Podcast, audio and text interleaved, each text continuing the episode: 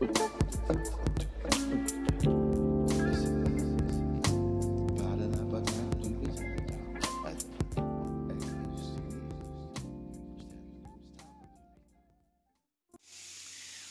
everybody. Welcome back to Average Minds. I hope everybody's doing well. Uh, I'm doing great. I actually just got back from nowhere. I got back from absolutely nowhere. Man, I need a vacation. Um, Kiwis down in Florida having a good time. And, you know, I just, I mean, I, after this whole, you know, quarantine lockdown thing, I really, really just wanted to, I really just want to, you know, get out and just go somewhere and relax. And, uh, and, and today our guest is uh, going to be giving all of us, not just myself, but all of us, a lot of advice and ideas when it when it, in regards to traveling and uh, finding that place that you that you uh, that you may be looking for when it comes to uh, exploring exploring the world, exploring uh, everything around you. So uh, I would like to welcome our guest, uh, Anika Hi, so happy to be here. Um, excited to be on the podcast, AK, and um, talk to you guys about some traveling tips. Thank you so much for joining us. I mean, I uh, I know that you are a. Um, so I, I, didn't really give you a proper introduction. I said your name, but uh, basically, you know, I know that you know you are. Um, or actually, how about this? How about you? I'm gonna let you because you are you are a very eloquent speaker, better than myself. So I'm gonna let you introduce yourself. I'm gonna give you the floor. Go ahead. Why don't you tell everybody who you are? Yes. So um, let me just start with you know a little background. So um, I am a native New Yorker.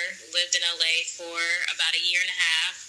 Um, I work in the entertainment industry and in the marketing industry, and of course, like everyone else, you kind of get you know fed up being in the rat race of America.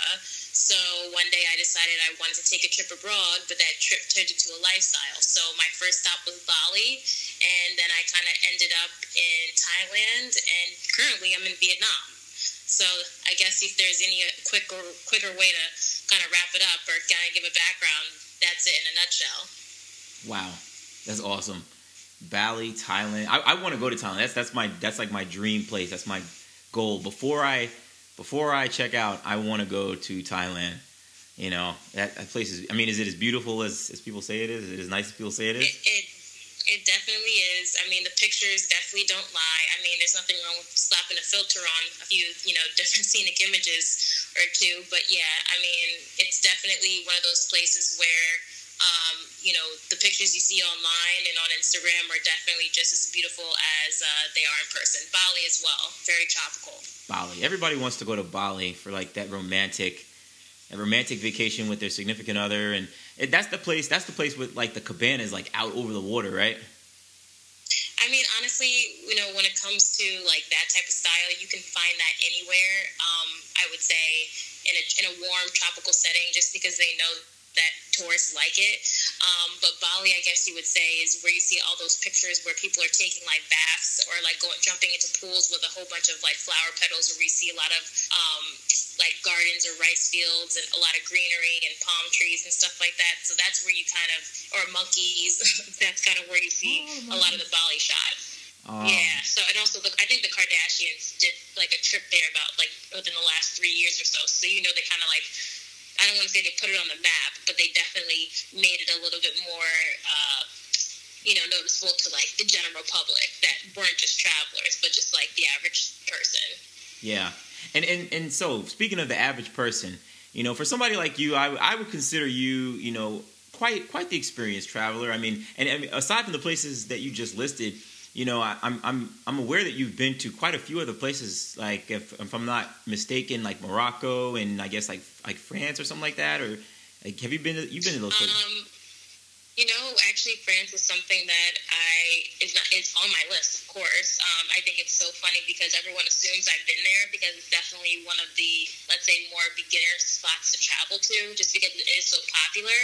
But no, I have not been to France. Um, I have been to Italy though, oh, um, and yeah, yeah, and that's the same type of same same difference. I, people tend to say like Europe in general is like you know for a more of a beginner type traveler just because it's closest to the United States and um, you know people definitely feel like they're more comfortable there because the environment looks the closest to American culture, I guess you can say. But Um, yeah, I mean, I, I definitely kind of did like a Euro trip, you know, um, and that was amazing. Went to Budapest, you know, went to Croatia, um, you know, in like seven other countries within like a two week time frame. So uh, Europe, I definitely enjoyed, but I'm definitely more of like the Asian continent type of gal. Wow. Okay, Asian continent. Okay. All right. And uh, okay, so all right, so let's let's let's get into this. All right, so I, I am let's say I'm the I'm I don't even want to say beginner traveler. I want to I'm a novice. Okay, I, I don't know anything, and I want to I want to plan my first trip. How does traveling within the United States differ from traveling outside of the United States? I mean, it's it's it's I mean obviously you want to plan for everything, but it, it's not so much to you know book a plane ticket or you know do a road trip, um, either cross country or wherever you feel like you want to travel, you know, within the within the continental U.S. But uh, how does that differ from traveling outside the United States and going someplace that's you know that's different? What, do you, what should you consider? Yes. I mean, um, you know, I, I actually get this question a lot. You know, what is what does it take, and what are the steps to traveling um, outside your country to traveling with inside your country? And I think that um, it really depends more on the type of person you are and how you personally plan rather than where you're going. Because uh, I know you mentioned before, I'm sure you were saying how, you know, being a United States citizen, like traveling from like New York to Philadelphia or something like that may not seem like a big trip. But for some, it is if they're type A. So, um, of course, you know, them traveling abroad would be a, a bigger deal. But then for me, um, you know, me going to Bali, I didn't really plan that much. I had a roommate. I was living in LA. Uh, it was a, like a Wednesday, and I literally was just like, I'm bored. I want to do something different. Uh, where do people go when they want to do something different and they're around the age of 25? I put it into Google.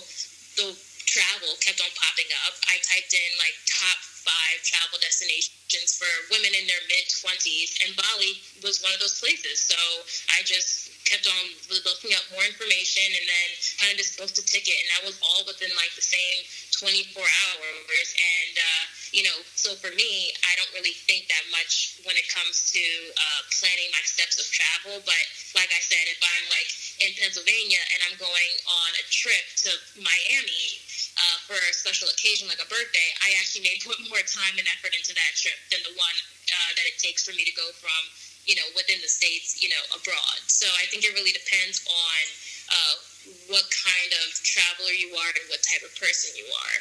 Um, so yeah, I guess in a nutshell, that that's kind of my thought process on that. But I can explain more if you want me to. But I just think, you know, I just wanted to hit on that that it's less about the location and more about the type of person you are when it comes to organization and planning in general. Actually, you know, that makes a lot of sense. I guess I guess the reason why I was, you know, thinking that way was because I think I, I, I was thinking I was I'd be I was thinking from the from the perspective of the further away you are from home, then the more you because you, know you're not around any like it's it's like I said like if you're in the United States right okay like let's say you get lost in the United States you're an American and all the re, like let you know something happens and you get stuck somewhere in the United States well all the res- all the resources are there for you to be able to get back home I mean number one you speak the you speak the native language you speak English you know um, and and then not only that, but for the most part, you could just ask for help. You can or ask for help. You can you can find a way back home if something were to happen, or you could get a hold of somebody who could come get you, you know, or help you out because you are within you know the United States. The reason why I was considering um, that it would be a little bit more when you're traveling outside the United States is because you are not a citizen of that country. Uh, you may not speak the native language and it would be harder to, to, to get you back home should something bad happen. Yeah, I mean, guess when you put it that way, yes, there are, um, you know, a lot of benefits to traveling within your own country and being a citizen to the country that you're traveling and exploring. Um, so, I mean, I think that also kind of goes back to the type of person you are. Um, I definitely tend to look at myself as a very like you know scrappy person. Like I'm from New York. So I definitely have like street smarts, and I just pick up things quickly. So those weren't honestly concerns for me per se. But let's talk about if we were just the average Joe, average person who wanted to take a trip outside the country. The first thing I would do would be to look for a support system, um, and uh, as soon as I pick a place that I want to go. So let's say in like you know the first three steps. Not saying there's only three, but in the first three steps, the first thing I would do is of course pick a place I want to go based off of, um, you know, uh, maybe reviews or just, uh, you know, other people's, um, you know, thoughts of like, you know, what they, of, of, like our list on, on Google of like top places depending on what you're looking to explore. And then the second thing I would do is go on Facebook. Facebook literally has a community um, where you can be a part of like, you know, a group of travelers or a digital nomad in whatever part of the world that you end up in. So right then and there, you have a million and one people that ask questions that are already there, that are traveling there, that are just leaving there, and that right there can already give you a support system to honestly any knowledge you're ever kind of looking to get. Um, and they're always, you know, because it's Facebook and it's like let's be real, everyone has a Facebook all over the world. You definitely start to feel like, you know, you're less alone just by having a social network to back you up. And then, of course, you know, the third step is, you know, maybe connecting with someone or kind of going out there for a reason. So um, when I left uh, Los Angeles and I went to Bali, I actually went and I joined a program. So I joined a 30 day program where I wasn't just kind of going into Bali and stumbling there. I joined a program where um, all the women were entrepreneurs. So I, at least I knew that I would be kind of coming off the plane and meeting women immediately that had similar interests as me, um, and the accommodation and, and food would be taken care of, and then I can kind of navigate my way abroad once I've already kind of made my core group. So that's my way of going about it. Okay, okay, I like that. I like that. See, and and and that's the thing. So, you know, you had you had. Uh, a support system. You had people that were doing the same thing that you were doing, so you weren't essentially, you know, blind or by yourself. And uh, I think that that contributed a lot to you know the enjoyment of your trip. I mean, would you would you would you agree to that? Yeah, hundred um, percent. I mean, none of the women were American, but um, you know, one thing that I did like is that you know, of course, there's a million and one programs out there, but you know, the women that I did meet, they were women that had similar interests as me. Um, and then, of course, the main point is that they're women. So, of course, then there's the whole um, like aspect of you know being maybe a person of color traveling abroad or being a woman traveling abroad. Those are just sometimes you know more of a a, a, a thing to think about um, if you're if you tend to be in those categories. So I think that in general, just being a woman and kind of meeting a group of women abroad definitely made me feel safer and uh, helped me get acclimated to the lifestyle of living, you know, I guess uh, in Asia. Nice. So, um, with all this traveling, I guess uh, a lot, you know, a lot of people would, uh, you know, think it's especially traveling. That's another. That's another thing about you know traveling uh, overseas is uh, the expense. Is is it how it what is it? Is it uh is it very expensive or is it manageable for you know the average Joe to you know go explore these beautiful places? You know. Wow. Um, I mean, so you know, you see so many different stories. So just to give a background, you know, I'm from New York City. Like I've you know kind of was living the lifestyle of being right in the middle of Manhattan. I lived in LA, like right off of Hollywood Boulevard. So, um, lived in the most expensive cities in the States. Uh, and then, of course, going abroad after that uh, and going to a place like Bali, it was just expensive just because of the fact that I was a part of a program. But of course, um, you know, once I started living a little bit more of a local lifestyle, and especially when I went to Thailand, I was floored by how cheap it was. So just to give like a few comparisons, uh, let's do rent. My small shoebox studio apartment, I paid one thousand two hundred dollars a month for that, and I lived on one twenty fifth and Fifth, so that's like right, you know, on the like in the middle of the city. Um, compared to one hundred and twenty dollars for uh, a normal size studio apartment and I pay that a month for living in my in my apartment in uh, Thailand. So that's just to kind of wow. give an idea of the difference in payment. A beer maybe like three dollars, you know, in Thailand, or dollars compared to like a twelve dollar cocktail and you know minimum in New York City. So that's just to kind of give like a good estimate on like the difference between pricing. Yeah, I guess I guess living in New York, you know, it and, and actually, yeah, being able to live in New York, it kind of makes everything else seem pale by comparison financially, anyway. Because I know that I know that things are pretty expensive down there. Course. But you know what's also very funny though is that um, I think that you also learn. Um, a lot of people think that you know you're going to like this third world country and you know you're probably like living in like the woods, but and you know, they have malls there. They you know they have like you know the same type of uh, like services, like you know, getting your lashes done or women who want Botox or your nails done. It's, it's same thing in Asia. They're really into beauty and health and like um, beauty and like you know physical appearance and everything like that. So you know, it may be a little bit cheaper, but for the most part, you know, it, in the way of visually and society wise, they offer the same amount of things. Um, you know, they just may be an elephant crossing instead of like a deer crossing. Hmm. How do they how do they treat black people? you know, I, I get this question a lot. Um, they they treat black people fine. You know, I've never had an issue personally. Now I'm not going to lie and say I don't get stares. You know, uh, a few times or like you know pretty often or whatever. But you know, um, it's, it's usually followed by a compliment of telling you know you how beautiful you look or how pretty your skin is. Um, oh yeah, I'm you not know, which that. is actually yeah which, which is you know, but but even even like you know, I've, you know some of like some of the uh, African American males, you know, they definitely get attention as well.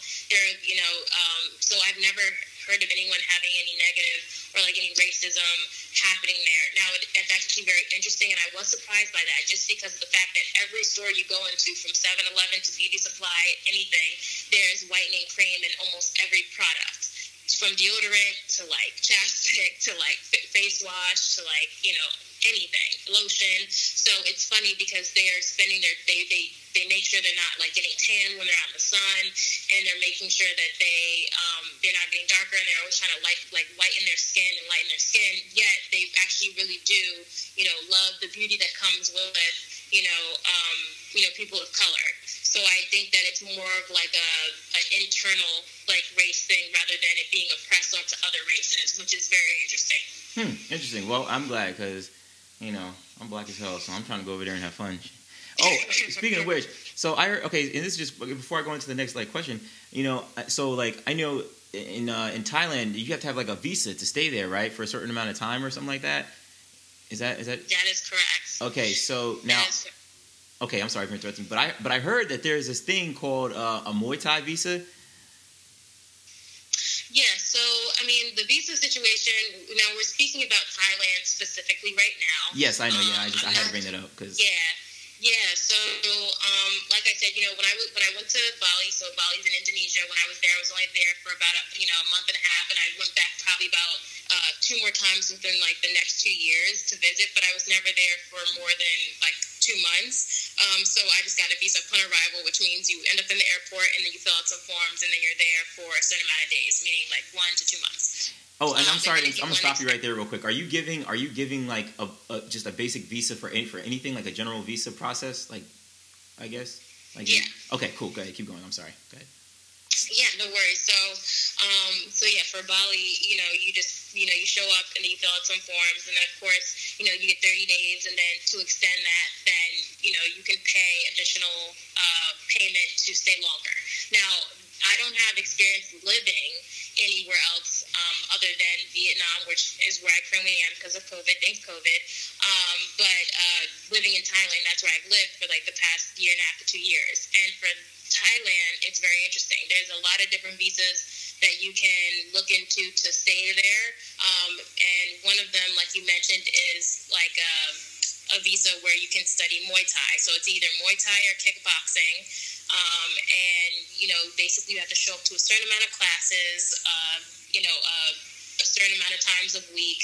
And basically your teacher just has to sign off on it and that allows you to stay for I'm, I'm not exactly sure the amount of months, but um, it's definitely longer than three months. So they also have that in the way of education visa where you can learn the language. They have um, you know other types of visas where if you're like retired, you pay a certain amount of money, you can also stay.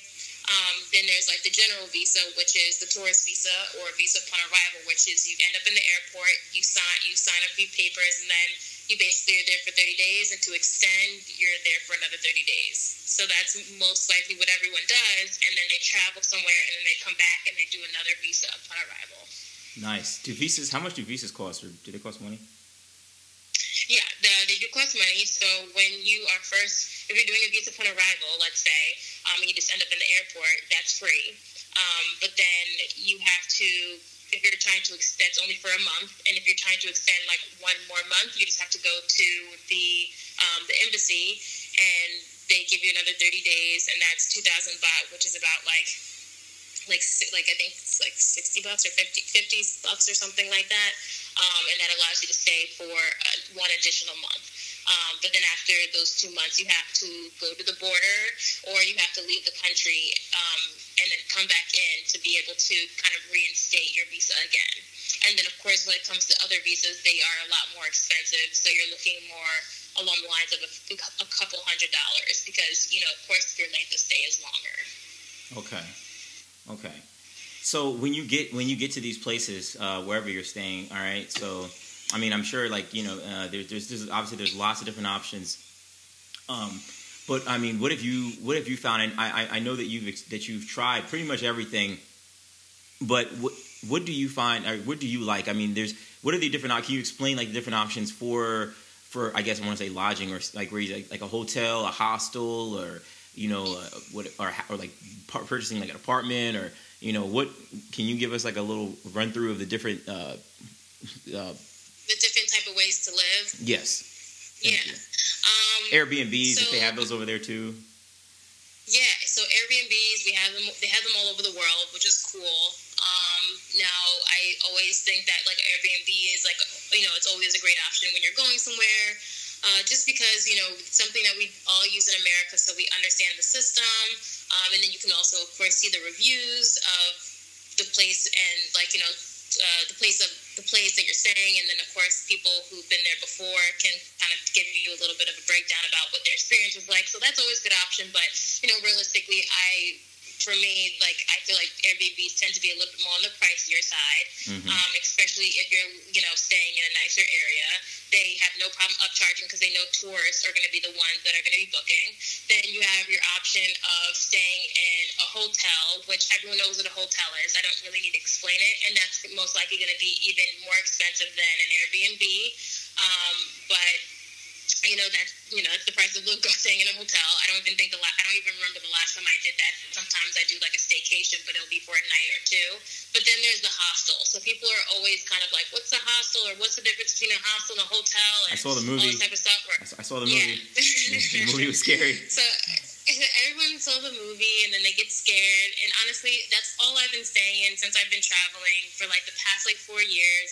And you know, I even did a partnership with um, Hostel World, um, and then Lub d in particular um, is a branch of uh, hostels, and like they look just like hotels. The only reason like the hostel gets the name hostel is because it tends to be a space for like a hotel design where instead of all the rooms in a hotel are only booked out to those particular people, hostels have the uh, have the option of either booking your room by yourself or by booking a room where you're kind of in a um, you're staying with you know maybe three to four more other beds in a room of people you don't know um, and some people find that to be exhilarating some people love to do that if they're traveling solo it's a great way to meet people um, and then you know some people are kind of scared about it because i mean i've heard horror stories with like people like kind of you know someone waking up and then someone staring over you or oh you hell know, no someone got their or someone's gotten like their stuff stolen you know. But I think that like you again, there's nice hostels which are like four star, like they're they're beautiful. Um, and again, you always have the option to to even room by yourself. But it just kind of also gives you the option to be more social. Um, so it tends to be for people who are looking for more of a social experience a social uh, while experience. they're traveling. That sounds like a social experiment. Yeah. They're trying to end up like the no, like, like the human centipede and shit. They're gonna wake up freaking attached to another motherfucker's anus and shit. Hold on, time out. Have you have you ever had a uh, a bad experience in a hostel? You see- um, I've had weird experiences, but not not like a, like a, no no one like staring. Well, I mean, I, I've had like weird experiences, but nothing scary. Okay, because I just to me it's just like I mean for the most part you know people it's it's I find it funny I guess you know it's just a, it's just you have to be this kind of person. Um, I, I it's funny because you know people uh, get weird when you're just like near them out in public. I mean, you could be out in public, not staying any kind, any kind of enclosed space together, just out in public, and people get weird when you're around them. And then and then there's this and then there's the other kind of people that will literally book a room with four different strangers and sleep in that room with the strangers, not even knowing. Like this motherfucker literally could just be like a fugitive or some shit, like chopped up body That's in the basement. very true. And it's just like, oh That's man. true. But that's what you learn about living abroad, though. You also learn to trust people more. Um, like, for instance, when I'm trying to backtracking just for a quick second, when I was saying about uh, extending your visa. So when I was in Bali, I stayed there for a month, and then after 30 days, I had to leave or get an extension. So normally, I thought I would have to just take a trip to the embassy, um, and instead of doing that, I had to actually just give my visa to like a Balinese man, like a little Balinese man that just came and knocked on my door, and I had to trust him to take my passport, the, like the most important thing to a traveler when they're Right. abroad, and just basically disappear on like a freaking moped for a week and a half, and hope that he like brings it to the right person and gives it back to me in, a, mm. in this many days, and give him cash. And you know, and that's how they do it there. And so you definitely just kind of learn to trust people more broad. You trust your gut more. And I'm not saying that to say that like you know, kind of this be willy nilly and all Americans are crazy. I'm just saying that there people tend to you know trust their gut more and learn who to trust when they're abroad. Um, but you should always keep your guard up and also always keep a copy of your a copy and a picture of your passport on you at all times, just in case any weird stuff happens. But bringing it back to like being in a hostel, yeah, I mean I've never had a really bad situation, um, thank God. But you know, definitely some weird ones. Um, but the beautiful thing about it is, like, I've been in mixed hostels where, like, I've roomed with guys, um, I've roomed with just all females. Those are things you can choose, pick and choose when you're paying for the hostels on Hostel World. Um, and but you know, at the same time, you know, I've had like you know old uh, like this old woman. Like I woke up out of like a nap, and then I like woke up, and this old woman was literally like eating popcorn, like staring at me, like it was What like I was a movie. It was the weird, and also I was kind of like weirded out because most likely the people are like in their young, like you know, like like young twenties to like maybe like mid thirties. Like this lady was like sixty years old, so Oh, her being in a no. in the first place, I'm like, when I'm sixty, I want to be in a nice, comfy hotel room by myself, not in this room with a whole bunch of young people. But she was like just like kind of eating popcorn, popping it in her mouth, just like staring at me, and then I like woke up like in a sweat, and I was just and she was just staring at me. It was the weirdest thing I've ever seen. Did she did she Um, did she at least say good morning when you woke up or did no. she Oh didn't speak. hell no. speak. Nope, packing my bags. I'm not that just. Nope. nuh-uh. She was just staring. And then you know, and then I mean, I think hell. another weird experience was, um, you know, when I was uh, I was in Mexico, I was in uh, Cabo because it was my my best friend's bachelorette, but I got there before everyone else, like a few days before, and I was trying to save some money because you know me trying to, you know, save save a dime here and there. Mhm. So uh, I, I stayed in this uh, the the amount of hostels that they had in that particular area. It was there were not that many because it was a resort area. So it was like if you were staying in a hostel, there was only like three to choose from. Um, and the hostel that I chose, it was really crappy. Like the bathroom kind of just looked like a hole in a wall, and like the roof hot, and like you could only keep the air conditioner on for three hours every 24 hours. Um, there was no place to like lock your stuff up. So another tip: if you are sleeping in a hostel where they don't have locks or lockers, you know, use your um, put your all your belongings in a purse or like a knapsack or whatever, and like you know put it in your underwear or like sleep sleep with it in your pillow and use it as your pillow so that you even when you're passed out, you know, you have your stuff protected. Okay.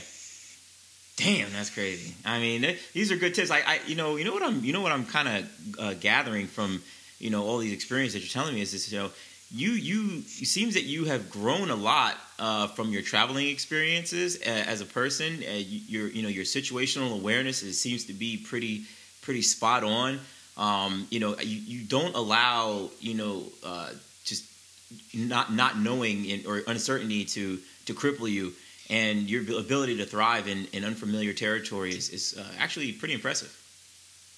Yeah, thank you. I mean, uh, like again, like I think that um, you know, it's something that some people are just born with, like, or like you know, kind of in the way of like where they've grown up. So I definitely think that being a New Yorker, you tend to always already be a little bit uh, more on your P's and Q's just because you're always around a whole bunch of people uh, or being in a subway. So you kind of just kind of know what's going on around you.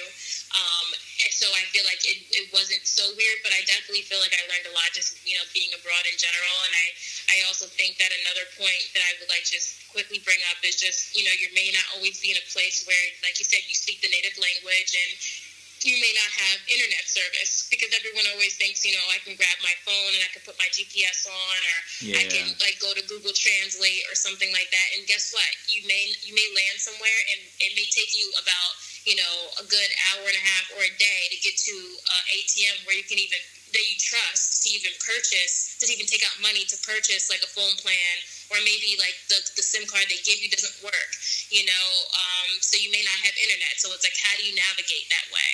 Um, and then, you know, I start to, you know, I kind of like learned how to like just tell people's tones. I like learned to use my hands a lot. Now I cannot speak sign language, but it is definitely some sort of like hand language that I use uh, if I don't speak the language of where I currently am at and I need to navigate to go somewhere or if I need something.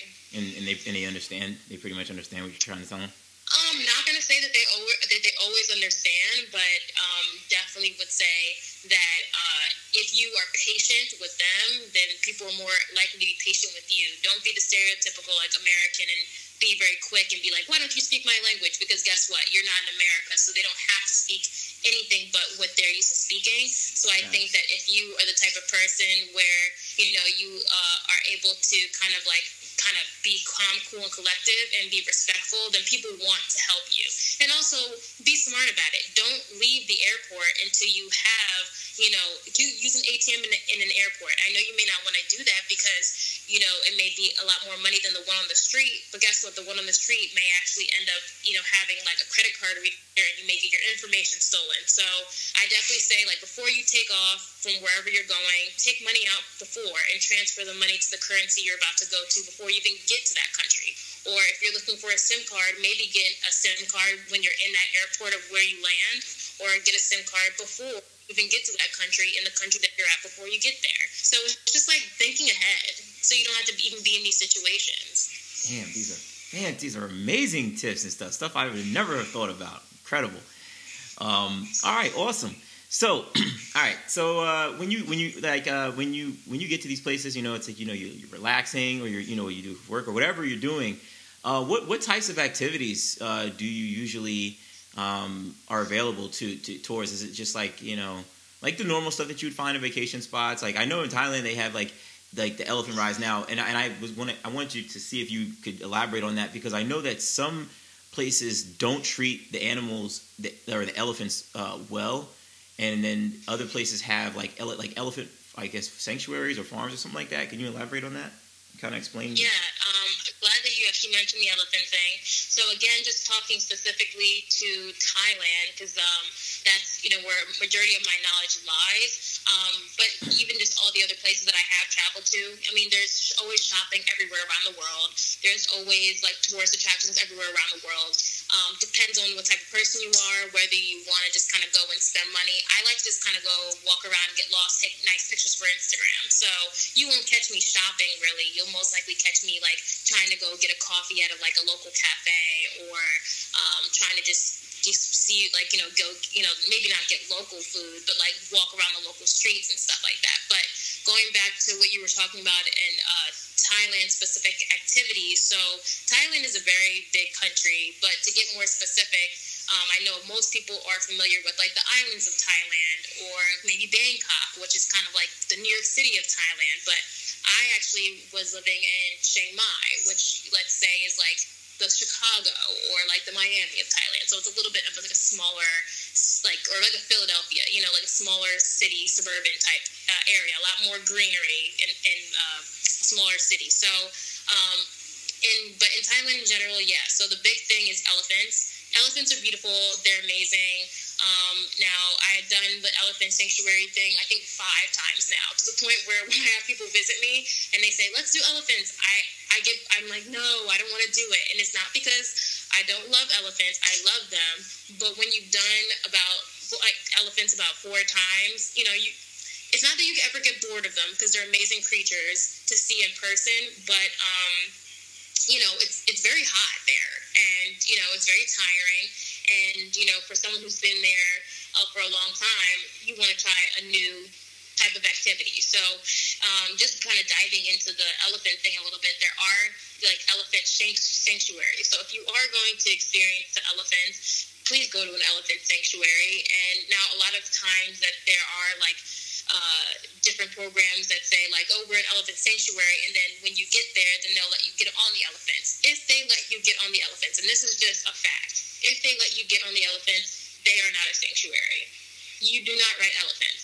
Okay. The only people that ride elephants are the like most like the local Thais that have grown up with like these elephants or something like that. I don't even know if they're supposed to be riding elephants. But the only way an elephant is really allowing you to like get on their back and you're in, where you're like sitting on where you sometimes you see couples or friends or parents or whatever and you see them like on the like in like a, a weird little like seat that's attached to their back those seats and like all, and, uh, like to make them to make the elephant sit to make them obedient they're little sharp daggers that are going into the side of the elephant to make them listen oh and to God. make them obedient so all if you ever are at a place that is allowing that that is why they are listening to like the pull like you know to go left and to go right and to sit it's because there are little sharp daggers in all the places that um, are uh, attached to them, which is making them obedient. So if you were being stabbed by a knife to go left or right, would it you go left or right? So yeah, Damn right I would. Don't don't don't I don't uh, support it.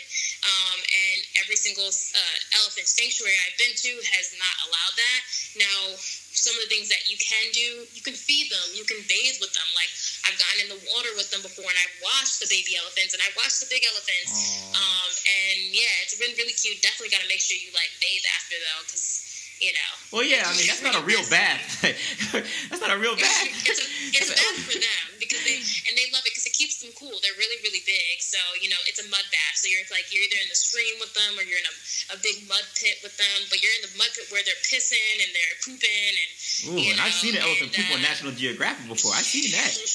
Ooh, that that poop be coming out like water from a faucet. That shit is nasty, boy. Goddamn. And that's exact unfortunate and it's unfortunate but it's true. Um, yeah and they, they they they have they go to the bathroom a lot. So that's most likely what you're playing in with them. But honestly the experience is like no other and it's it's beautiful and it's crazy to be next to a creature that big. Um, and they teach you about the elephants and you can feed them. And it, like you know one time i for one particular um, uh, event thing that I did with the elephants, we were able to like walk through the, the mountains with them. So we just walked on a trek with them. So we were literally they're just walking next to us along the mountains of Chiang Mai, like kind of looking over like greenery and looking over the land that they live on. So that was fun. But not once was I ever allowed to get on the elephant, and that's how you know the place is reputable. That's so good, please good. spread the news. And I have I've literally been that girl where I've seen people take pictures and post them on their Instagram, and I'm and I'm not like a crazy activist but I love animals. So I have wrote on the picture like, you know, this is a great picture. I think it's beautiful, but I just want to make you aware, like, you know, if sanctuaries are allowing you to get on the elephant, that that means that they are mistreating them. It's not allowed, you know, and you know, you should report them. And like I've literally said that on random people's Instagrams before.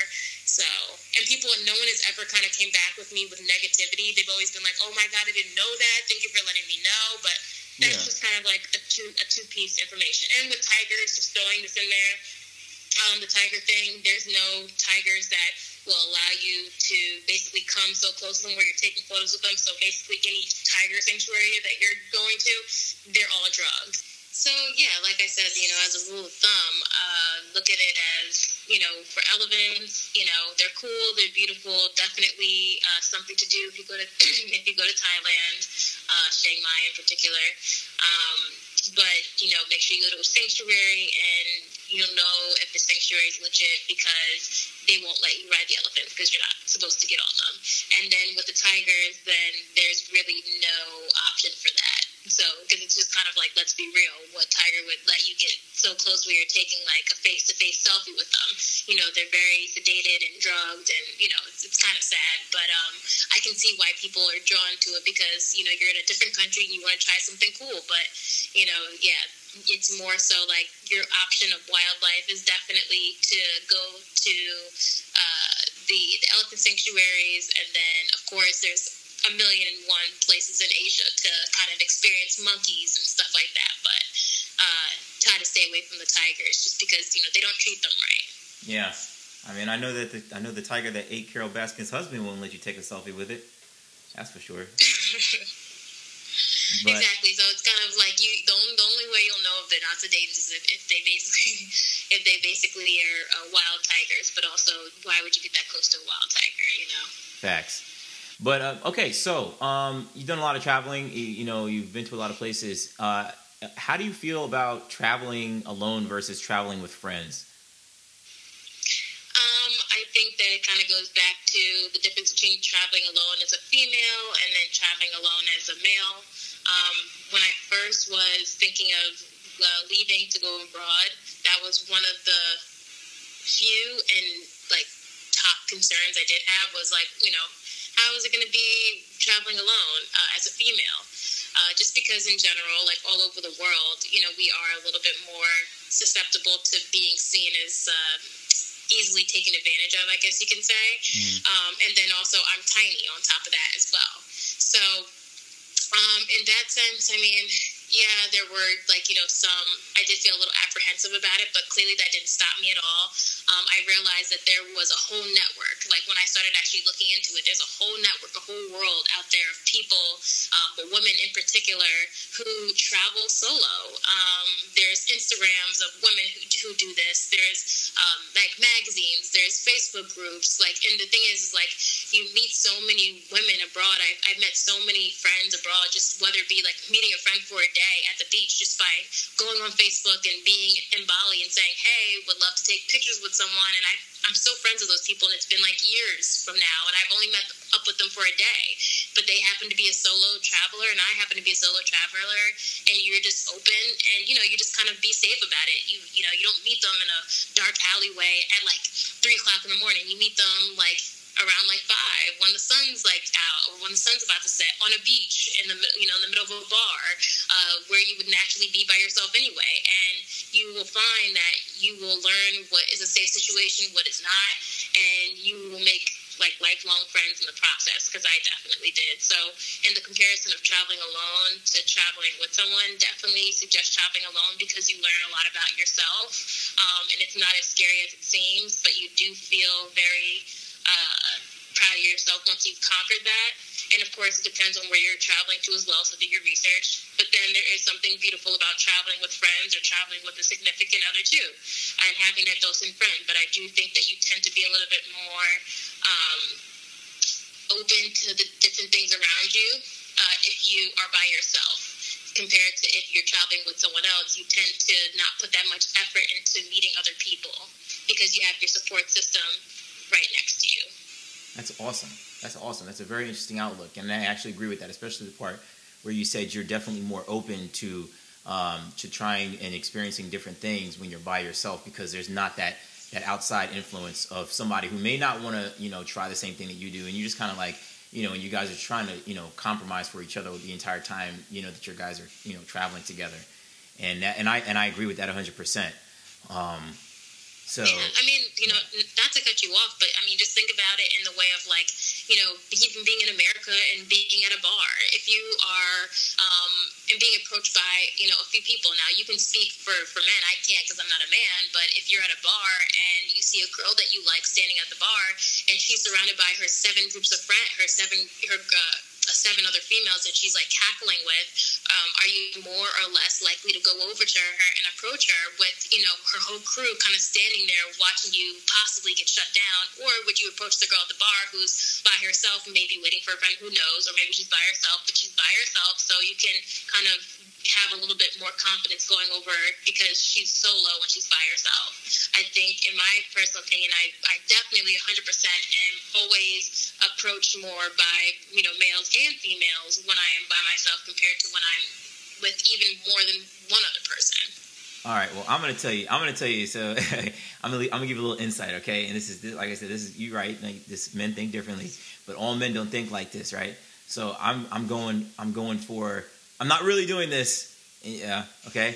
Um, but like, you know, I would go for the girl that's with all her friends, and the reason why is because I'm with my boys, right? So I can't just go. I'm not gonna just leave my boys and go for the one chick and then you'll be by myself. You got to go for the girl with her friends, so you got somebody for all your boys, and then you bring them together, and then that way it's more likely everybody has a good time. You have fun. Once you when you make it fun and when you make it like when it's not a lot of pressure, then it's a whole different experience, and then a lot more good can come from that than when you just approach a girl single at the bar. Granted, yes, you could do that too, but me personally, I would prefer to go for the girl that's with a group of friends because I if I have a group of friends with me, then guess what? You know, it's like you know, it's like opposites attract. It's it's it's it's uh it's a good time because I hang out with fun people, so it'd be too easy. Um, definitely understand. That make that makes sense. I guess you're right. It is definitely different when it comes to like who's approaching and who's being, I guess, the approacher and the approachee. So being the approachee definitely definitely see like you know when I'm with my friends, yes, the the guy group tends to come over, but when I'm by myself, I definitely tend to have a lot of people come up to me um, because I think it's a lot less intimidating. But it's usually because one person is coming up, not a group coming up just to me. Exactly. Yeah. You know, I just you know I just go. I mean it's it's it's kind of like it's kind of like uh, you know what? Never mind. I'm not even gonna say that. I was gonna say I was gonna say something, but I didn't want you to be upset, or I didn't want any of the female listeners to be upset. I was gonna say it's kind of like you know like um, like in, invading a, a, herd of buffalo, you know, and, and you have oh, to yeah. no, but I'm just playing. No, I love I love how I love how you prefaced it with I'm not even gonna say it because my women followers, and then and then you proceed to say it. But I mean, I, I understand what you're saying. Yeah. It makes sense. Um, yeah, but, it makes sense. But yeah, but honestly, you know, just just trying to be as uh, you know as non-threatening as possible. But anyways, you know, um, yeah, so I mean, Nika, uh, thank you so much for this. Uh, you know, for this interview, we really appreciate talking to you. I just had, you know, a couple last things that I wanted to hit on real quick. You know, from just personally from you, like I wanted to, wanted to know uh, what have you learned the most? Like, what is, what is the most important lesson you've learned, or what is the greatest lessons you've learned from traveling, like in all of your experiences? Um, I think that there's two things that I, I feel like is, is the theme that continues to pop up in like the forefront of my mind, like epiphany wise. And I think one of those things are we're not all as different than we think that we are. Uh, I think that a lot of times we all live in this bubble where we feel as though Americans are just like this, or you know, uh, people of this race are just like this, or people of this background are just like this. There's a lot of stereotypes that are just surrounded, you know, that surround people's minds all over the world.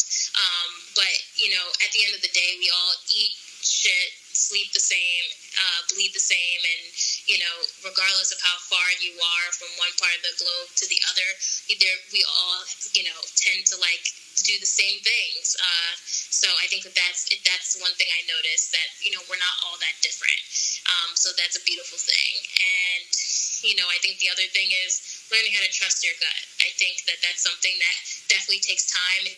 Takes experiences and honestly takes downfalls and pitfalls. But you know, things things that you go through that are hard definitely make you a stronger person at the end of the day. And uh, I definitely feel like traveling put me through a lot of like tests to kind of judge my character and uh, see how sustainable I was just being uh, a person in a new environment. And I definitely feel like when I make my way back to the States, I will uh, be even stronger than I was than when I left.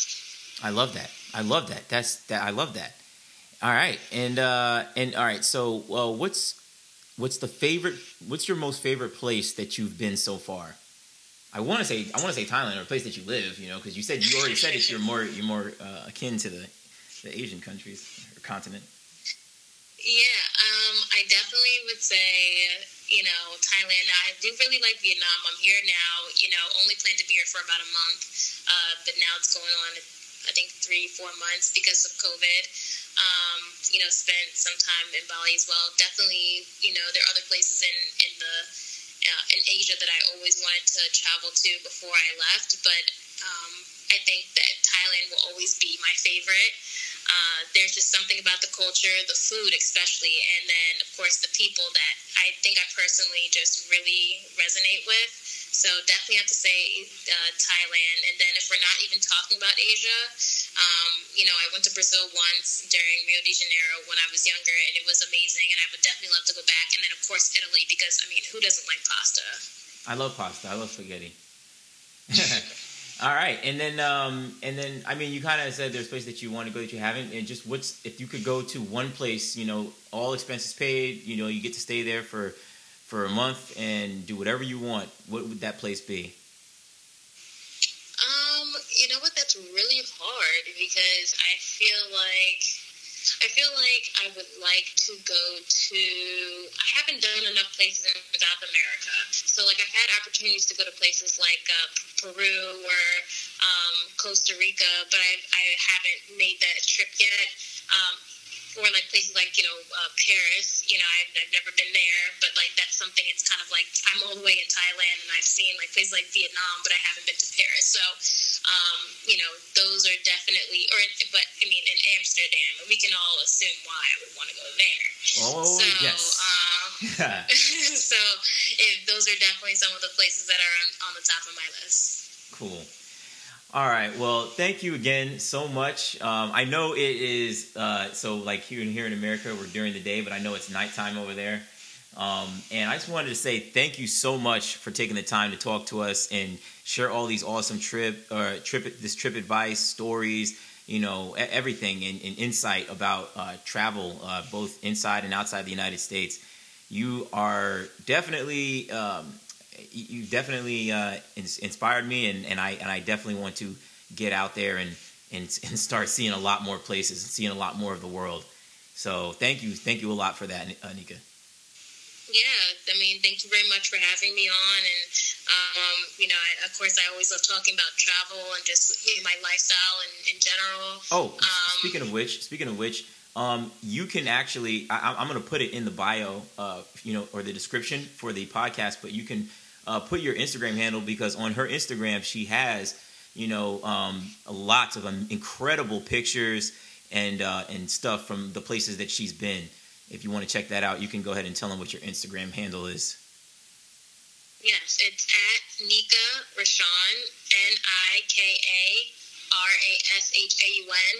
Um, I also have a website, askanika.com, and that's basically where you can come to see like you know any of my content from entertainment to um, to travel to honestly, if you just have a question about anything, you can just kind of go on my website and submit a question, and, and I will get back to you in a, accordingly. So, um, you know, again, my Instagram handle is at Nika Rashaun, N I K A R R A S H A U N, and my website is www.ask, like ask me a question, Anika, A N I K A dot com. Awesome. And both of those will be in the description. Um, and like I said, thank you so much for uh, coming on the show. It was great talking to you. Be safe and uh, enjoy the rest of your time in Vietnam. Thank you very much. I will, and you do the same. All right. Take care. Everybody else, have a good one. Until next time.